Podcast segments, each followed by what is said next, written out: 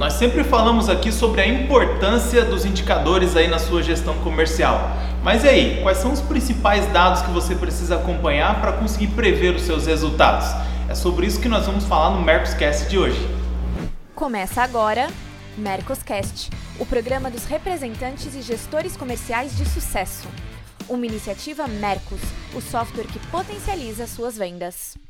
Fala galera, está no ar mais um Mercoscast, sejam muito bem-vindos. Meu nome é Itamar Alexandre, eu sou coordenador de sucesso do cliente aqui na Mercos. É um prazer ter a sua audiência, ter você aqui com a gente em mais um bate-papo onde a gente vai trazer aqui muitas dicas legais aí para você, representante ou gestor comercial, você que atua numa indústria ou numa distribuidora. Aqui nós trazemos a cada 15 dias sempre um assunto muito relevante sobre vendas, tecnologia, gestão, tudo isso para ajudar no sucesso aí dos teus negócios também. E o assunto de hoje é muito importante, nós vamos falar sobre a importância de ter uma gestão voltada para os indicadores, uma gestão voltada para os dados, e nós temos um convidado muito especial hoje, ele que é um parceiraço nosso aqui da Mercos, de longa data inclusive, que é o Felipe Razeira. Felipe, ele está à frente como diretor comercial da WGK, que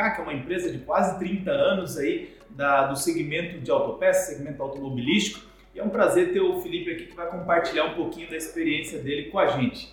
Felipe, seja muito bem-vindo. Obrigado por aceitar o nosso convite. Obrigado, Itamar. Bom dia, Caetano. Bom dia, Afonso. Obrigado pelo convite.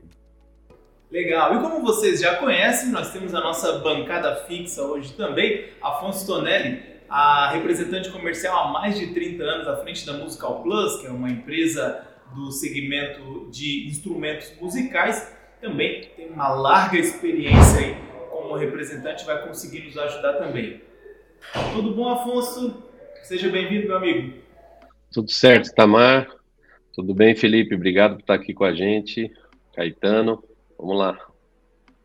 Legal. E o Marcelo Caetano, que também faz parte da nossa bancada fixa, que é gestor comercial, conselheiro empresarial, sócio da Venda Mais, escritor, palestrante, acompanha de perto aí várias empresas e vários indicadores aí também de vários segmentos diferentes espalhados pelo Brasil.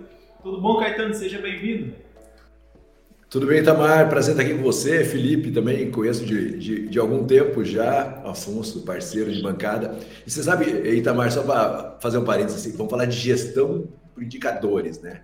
Eu ainda vou viver o tempo em que a gente vai falar só gestão, né? Porque gestão por indicadores é tipo subida, descida, né? Não tem gestão que não seja por indicadores, pô. A gestão é por indicadores. Às vezes os caras querem fazer gestão na motivação, gestão na pressão. Não, isso não é gestão. Gestão é por indicadores. Então eu ainda vou viver um momento que a gente vai falar só de gestão. Muito bom, Caetano. Bom, gente, antes da gente entrar na pauta, pedidos rápidos aí para você. Se você ainda não é um inscrito no nosso canal do YouTube, clica em inscrever-se, assina o sininho das notificações, porque assim você não perde nenhuma das nossas novidades. Nós estamos em busca de chegar ao marco de 20 mil inscritos no nosso canal, então nós contamos com a sua ajuda. E se você já é um inscrito, deixe o seu gostei e o seu comentário aqui também sobre o que você está achando sobre os nossos conteúdos, quais são as suas dúvidas e até mesmo as suas sugestões para as nossas próximas pautas, tá legal? Bom, então vamos para o nosso assunto de hoje. E eu queria já começar ouvindo a opinião do Felipe. Felipe, você que está há mais de 20 anos aí à frente da operação da WGK, provavelmente você pegou uma grande transição entre como eram analisados os indicadores antigamente, como isso é feito hoje, e passou por pegou o início, né, dessa tendência de data-driven, né, de ser guiado pelos dados, né? Então eu queria ouvir de você, Felipe, como que foi esse momento de transição, como você enxergou, quais foram as principais diferenças e atualizações que você teve como gestor nesse período todo? Nossa, hoje eu noto que tecnologia ficou bem mais acessível, né? Ficou bem mais fácil comparado que, apesar de 20 anos, mas sou novo, né? Eu comecei novo na empresa, ela é familiar, né, dos meus pais. Lá com 16 anos por aí eu já ia, né? Mas eu sempre gostei do comercial, mas sempre foi mais difícil, assim, esse acompanhamento. Ele era menos acessível em termos de ferramentas, inclusive para empresas menores. Então, eu peguei muito o começo, assim, que se recebia pedido por fax, aí você tinha que digitar, tinha que acompanhar, tinha muito erro nisso, né? Lançamentos, valores, construção de indicadores eram bem difíceis. Empresas que eram mais avançadas, elas montavam algo em Excel e enviava para vendedor. Então, hoje, eu sinto que tecnologia ficou muito mais acessível, muito mais fácil, assim. Você ter força de vendas, poder lançar, já ter os valores corretos, ter na palma da mão um histórico do cliente, olhar já faturamento, meta, positivação. Então, o que eu acompanho, Itamar, é que ficou bem mais fácil, né? Você ter esses dados sobre a sua operação. Então, o grande segredo agora é saber o que acompanhar, a forma de cobrar, né? Mas que está bem mais acessível, que evoluiu muito, com certeza, né? Legal, legal. Afonso, Caetano, não quero entregar aqui o tamanho da experiência de ninguém, mas acredito que vocês também tenham passado por esse período, né? Do analógico para o digital. Então, como é que foi para vocês aí implementar essa cultura também aí nos negócios de vocês?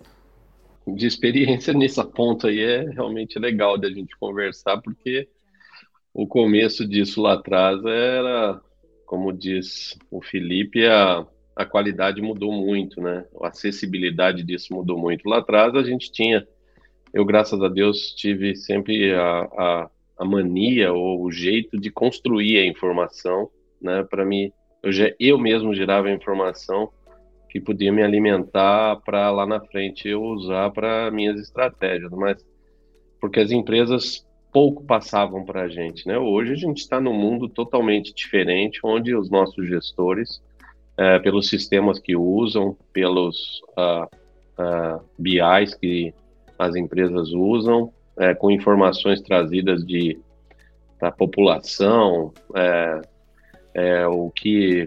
qual a faixa etária, qual a faixa de renda, isso ajuda qualquer setor a trabalhar, inclusive o meu. Então, isso mudou demais, e no meu tempo, realmente, essa coisa eu sou do tempo de que o cara passava o pedido anotado nem num talão de pedido, ou quando sim um talão de pedido, passava por fax com o CNPJ do cara escrito errado, faturava errado, não tinha como rastrear nota fiscal, não era nota fiscal eletrônica, aí só chegava lá no peão com tudo errado, anotava um código errado, isso aí, eu sou desse tempo, sim.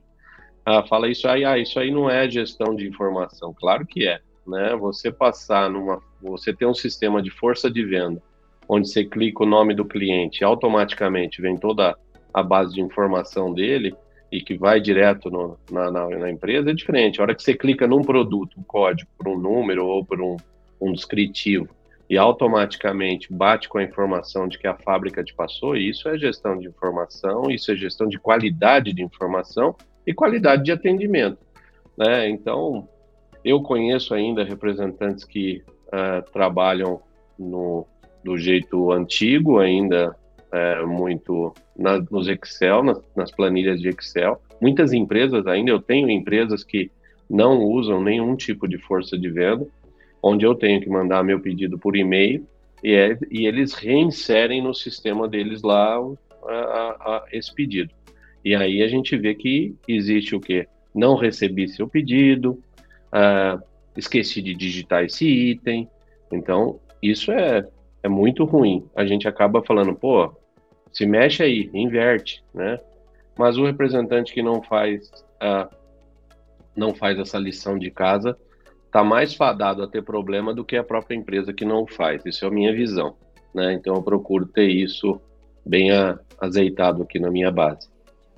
Então, Mário, o que eu acho é que hoje a gente vive um outro desafio, né? Que é o desafio de organizar os indicadores, né? Porque é tanta informação e isso eu fico muito preocupado, sabe?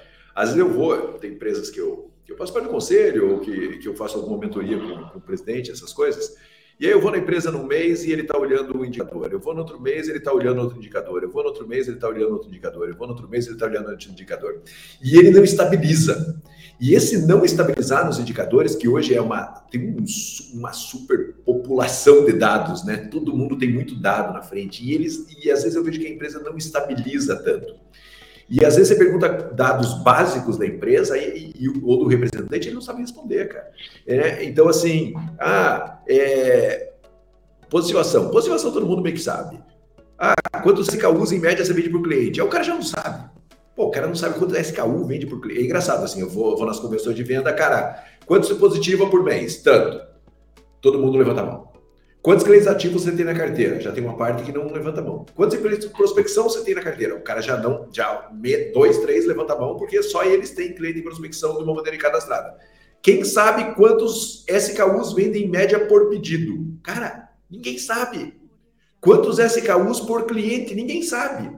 Então veja que a gente é muito louco isso, porque é o que o Afonso falou, a gente vive um momento, né, o Felipe também, a gente vive um momento de ter muita informação disponível, mas isso às vezes nos cega para a informação que é realmente importante. Eu falo muito isso nas reuniões de conselho, né? Toda vez que a gente sempre, eu gosto muito nas reuniões de conselho que eu estruturo a dinâmica, o executivo vai lá para falar. Eu gosto muito do executivo participando da reunião de conselho em momentos que ele é convidado. Ele chega lá, para mim ele tem que falar 5 indicadores de performance dele. E daqui a 3 meses, quando ele volta como convidado de novo, ele fala os mesmos 5. Se tiver alguma distorção, você mergulha na distorção. O problema é que às vezes o cara começa a trazer indicadores que não são muito importantes, ou em qualquer outra reunião de resultado, e aí você perde o olhar. Então eu acho que hoje o grande desafio nosso é organizar. E quando eu chego em qualquer área, qualquer representante, qualquer gestor, ele fala assim, quais são os seus 5 principais indicadores de performance? Ele demora para falar os 5. Porque, na verdade, ele nunca parou a pensar que ele precisa condensar aquelas informações todas em 5 indicadores que, quando apresenta uma distorção, você mergulha na distorção. Então, acho que esse é o grande desafio hoje e é o desafio que eu deixo para todo mundo que está nos ouvindo hoje. Quais são os 5 principais indicadores de performance que você tem? Você sabe de cor os 5? Porque você tem que saber, cara. Não pode... eu preciso consultar o meu sistema. Cara, se você precisa consultar o seu sistema sobre os 5 indicadores de performance, você não tem controle de absolutamente nada na sua gestão. Então, acho que a gente vive hoje um momento de abundância de informação, softwares cada vez melhores, mas uma dificuldade analítica que aí permanece há muitos anos. Legal.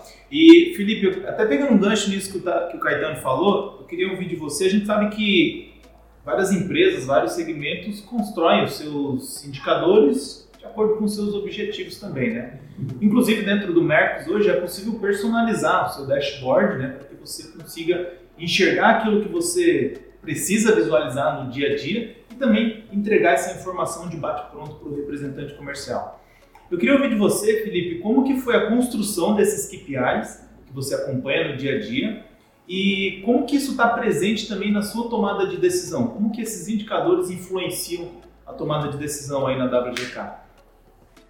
Eu acho bem interessante que o Caetano falou, porque tem muita empresa, às vezes, que você visita, tem trocentos indicadores, né? Que, às vezes, para que tudo isso, né? Até se perde, como ele falou, de um mês olha uma coisa, outro mês olha a outra, não tem um norte bem definido, né? Eu acho que para indicador não existe uma regra assim, os 5 meu tem que ser os 5 de todo mundo. A empresa tem que ter muita sensibilidade do que realmente, baseado no resultado que ela quer ter, qual é o indicador que vai buscar isso e vai guiar para isso, né?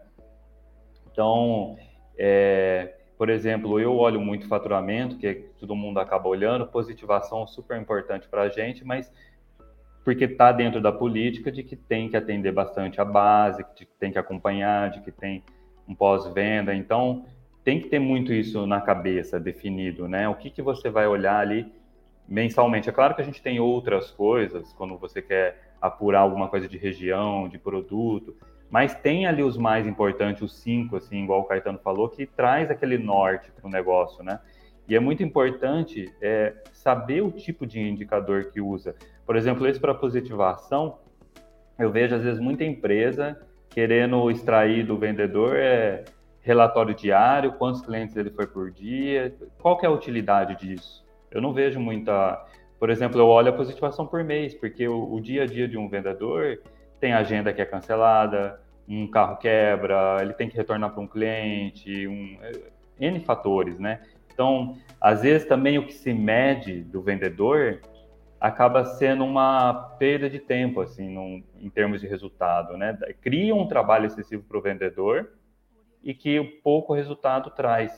Então, eu acho que tem que ter, Itamar, essa sensibilidade de escolher ali os indicadores que é importante para o seu negócio e criar esse hábito mensal de sempre se guiar nele com o vendedor. Então, aqui na empresa, a gente tem os indicadores que a gente se guia todo mês, mas a gente cria o hábito de estar sempre conversando com o vendedor em cima desses indicadores. Então, assim, reuniões devido a gente atuar no Brasil inteiro, então muita videoconferência, mas sempre se guiando nele, sempre conversando. Isso aí você vai construindo o hábito no vendedor do que a empresa olha e do que é importante ele olhar e como que pode ajudar isso ele, né?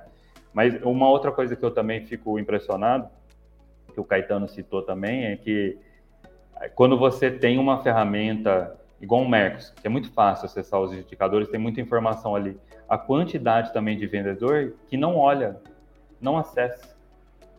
Você pergunta para ele, ele não olha, ele não sabe quanto está de positivação no mês, sendo que está ali na frente, ele acessou, está ali na cara dele, né? Eu fico impressionado, assim, como tem isso, né? De, por mais que às vezes você tem todos os indicadores importantes ali, tem que construir esse hábito de a pessoa olhar e atuar em cima deles, né? Felipe, a gente sempre fala aqui de um ponto que é assim, mensalmente fazer o representante comercial ou o vendedor apresentar o resultado dele, né? Porque é um jeito de você repetir. Para ele apresentar o resultado dele, ele tem que procurar o resultado. Para ele procurar o resultado, ele tem que analisar o resultado, né? Então, assim, é um exercício danado. A gente já falou aqui algumas vezes, né? De chamar o cara e falar, cara, você me apresentou o resultado. E aí, bateu a meta? Bati. Por quê? E ele vai ter que responder por quê. Não bateu ou não bati por quê. Né? Criar essa cultura de análise, eu concordo com você, é super difícil, porque tem muita informação, mas pouquíssimos leem informação, pouquíssimos leem relatório, né? Parece que você mandar um relatório é uma cobrança, né? Na verdade é uma orientação pro cara, né? E ele tem que encarar desse jeito, né? Às vezes a empresa também encara como uma cobrança, mas é uma orientação, e eu concordo, tem que destravar esse processo aí, não é possível. Todo mundo perde com isso. E nós, vendedores, temos a mania de achar o gestor chato, ou que ele que nos fica cobrando a olhar os indicadores. Eu na Musical Plus, lá a gente é tido, eu como chato, minha filha é hiper chata que cuida disso, porque a gente fica em cima de indicador, a gente fala, sua venda tá ruim, você sabe por quê?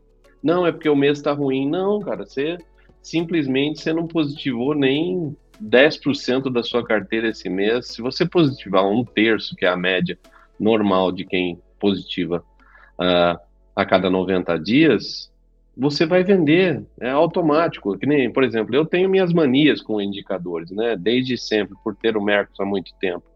Eu olho, eu acordo de manhã, a primeira coisa que eu acesso o sistema, eu vejo quantos orçamentos foram gerados no dia anterior. Na segunda-feira e na terça, que são dias onde existe uma inserção de negócio bastante grande no meu negócio, eu vejo a quantidade, eu não vejo nem valor, eu vejo a quantidade de pedidos que entrou como orçamento, eu sei que eu vou ter uma semana boa de venda. Eu faço isso segunda e terça-feira. Agora, quando não tem na segunda, quando não tem na terça a quantidade média de inserção de pedidos, eu vou para minha equipe e falo, pessoal, essa semana vai ser braba se continuar desse jeito. E o cara não entende isso, né? Muitas vezes não entende, porque isso é estatístico, é Pareto, é um monte de coisa que a gente usa todos os dias, né? É uma pena quem não usa e quem não olha, né? Eu sou um cara vidrado por positivação, né? Eu sou doente por isso, então eu fico batendo nesse tipo de coisa o tempo todo, porque eu sou da técnica de quem visita vende, e da segunda coisa se você positivar, no meu caso, 1/3 da sua carteira todo mês, você não precisa se preocupar com o lado financeiro da sua venda, porque ela virá, automaticamente virá, né? Se você cuida dos 20% da sua carteira, que dão 80% do seu faturamento, e você positiva o percentual certo da sua carteira, acabou. Parece fácil isso que eu estou falando, é absurdamente difícil, mas é por aí que eu me guio. E aí eu vou aproveitar, desculpe Itamar e Caetano, vou aproveitar a presença do Felipe e vou fazer uma pergunta para ele, que está em cima há 20 anos como gestor.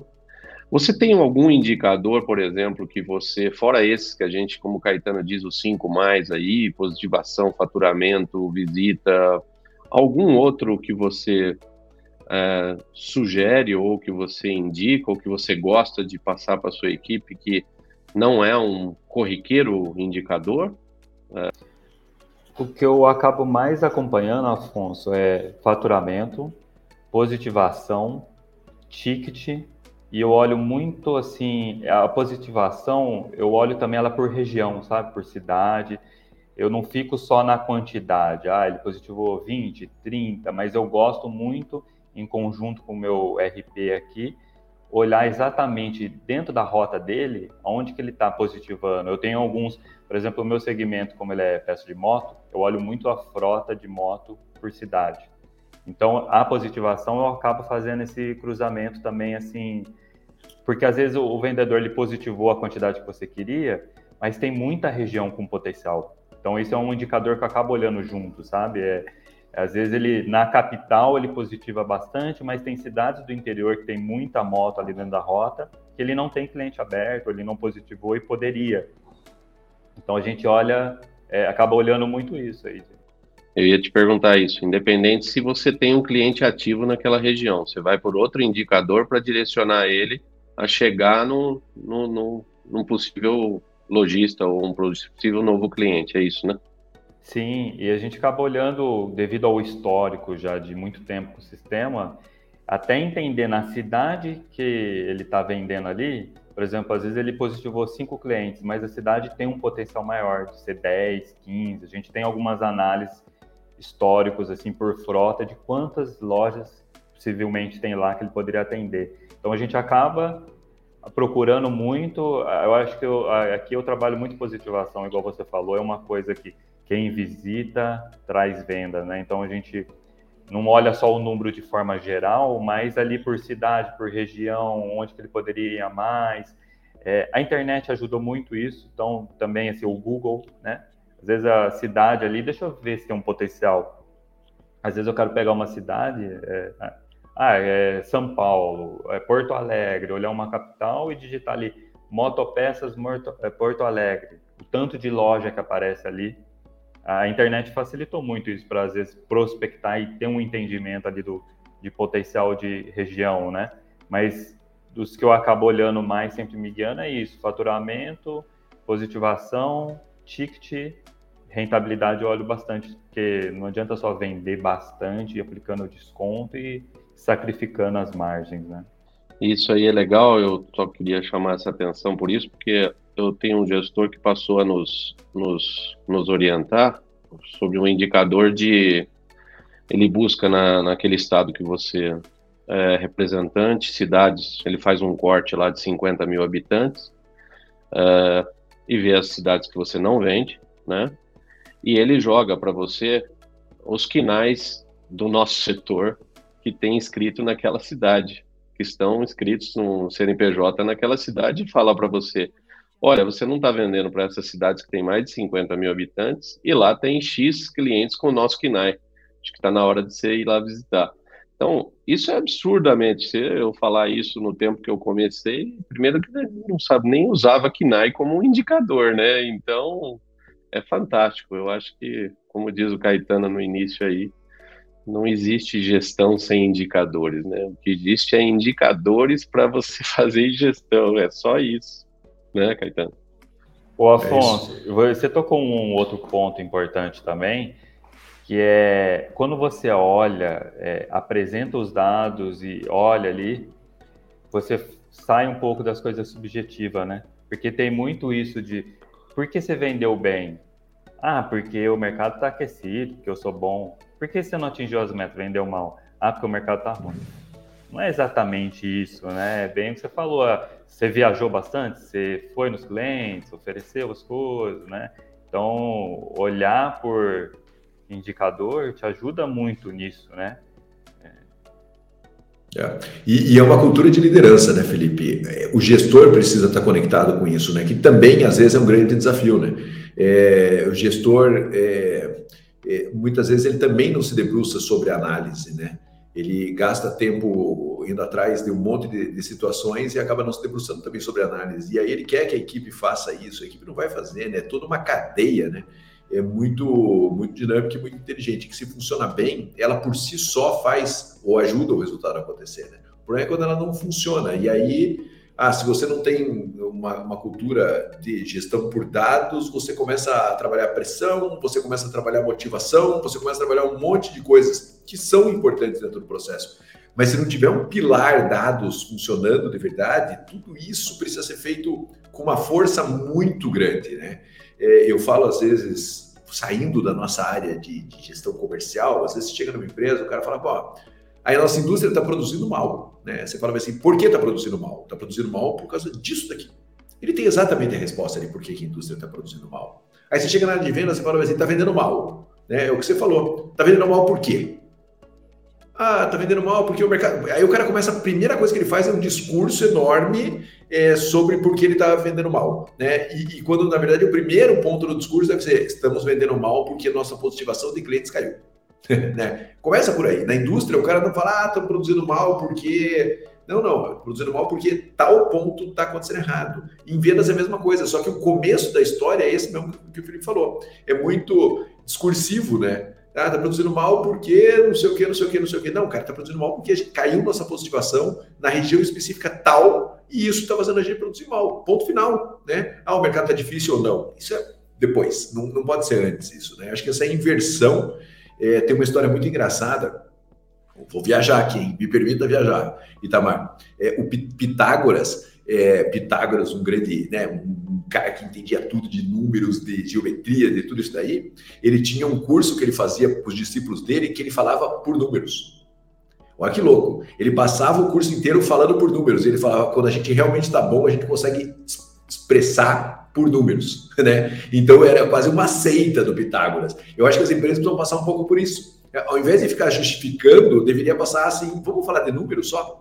Vamos falar de números? Mas é muito impessoal. Não, até acho que é. Mas vamos passar um tempo falando de números, porque depois se a gente falar tanto de números, a gente vai incorporar números de verdade na nossa lógica de gestão. Empresa, principalmente na área comercial, fala muito de mercado, de combustível, de tudo isso daí, e fala pouco de números, né? Então, esse é um exercício legal. Vamos fazer reunião? Vamos falar só números. Sabe?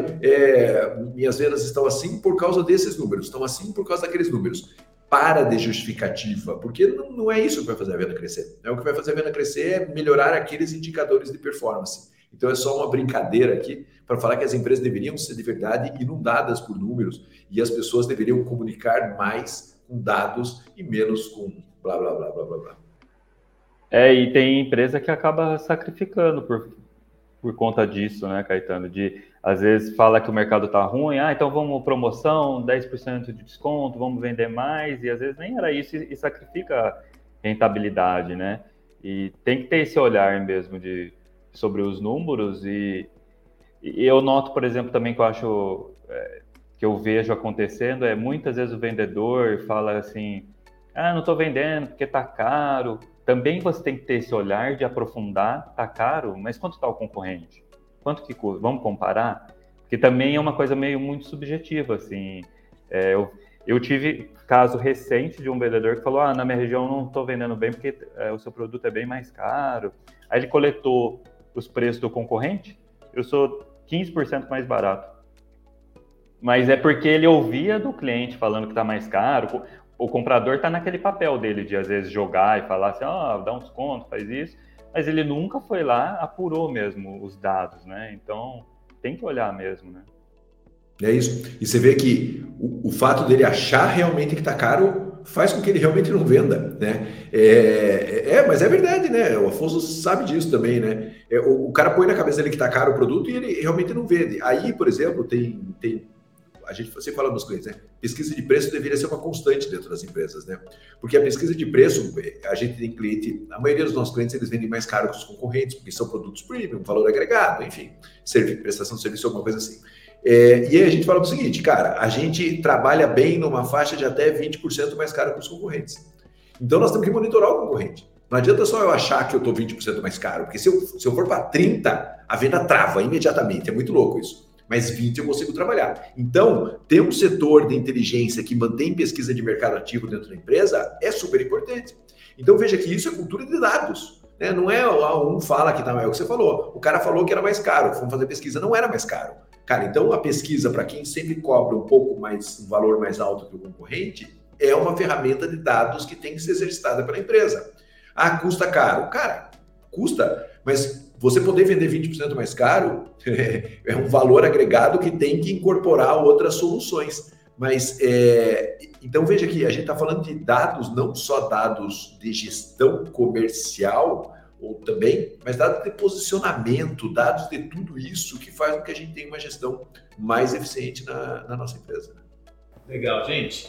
Bom, se você também está procurando uma solução que vai te ajudar, assim como o Felipe, a acompanhar os principais indicadores aí da sua operação do dia a dia, eu te convido a conhecer um pouquinho mais sobre o Mercos. Nós vamos deixar um link na descrição desse vídeo que você pode testar por 7 dias grátis, sem nenhum compromisso, tá legal? Então, entenda lá um pouquinho como a gente pode ajudar a facilitar e melhorar a otimização da sua operação comercial.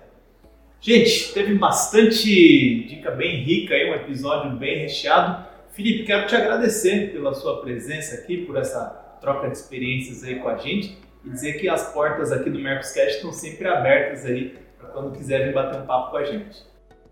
Foi um prazer, obrigado pelo convite, Itamar, obrigado Caetano, obrigado Afonso, é sempre um aprendizado. Legal, Afonso, Caetano, mais alguma para complementar? Não, agradecer, foi bom encontrar o Felipe aqui, a gente se encontra pouco e a gente já se falou algumas vezes, bom encontrá-lo aqui, né? Virtudes do virtual, e muito bacana estar com o Afonso aqui, esse assunto é super importante e volto a dizer, um dia falaremos só de gestão e não de gestão por indicadores. Espero estar aqui também, obrigado Felipe, muito bom, muito rico aí as informações que a gente trocou, obrigado mesmo, obrigado Itamar. Valeu gente, obrigado mais uma vez. Bom, e se você gostou desse episódio, deixe o seu comentário, deixe o seu gostei aqui no vídeo. Como você viu, tem muita coisa que você pode começar a acompanhar aí para melhorar a sua gestão, para melhorar os seus dados e a performance da sua equipe. E nós voltamos daqui 15 dias com um novo episódio, sempre trazendo muita coisa boa que você pode agregar aí na sua operação. Excelentes vendas aí para vocês e até mais!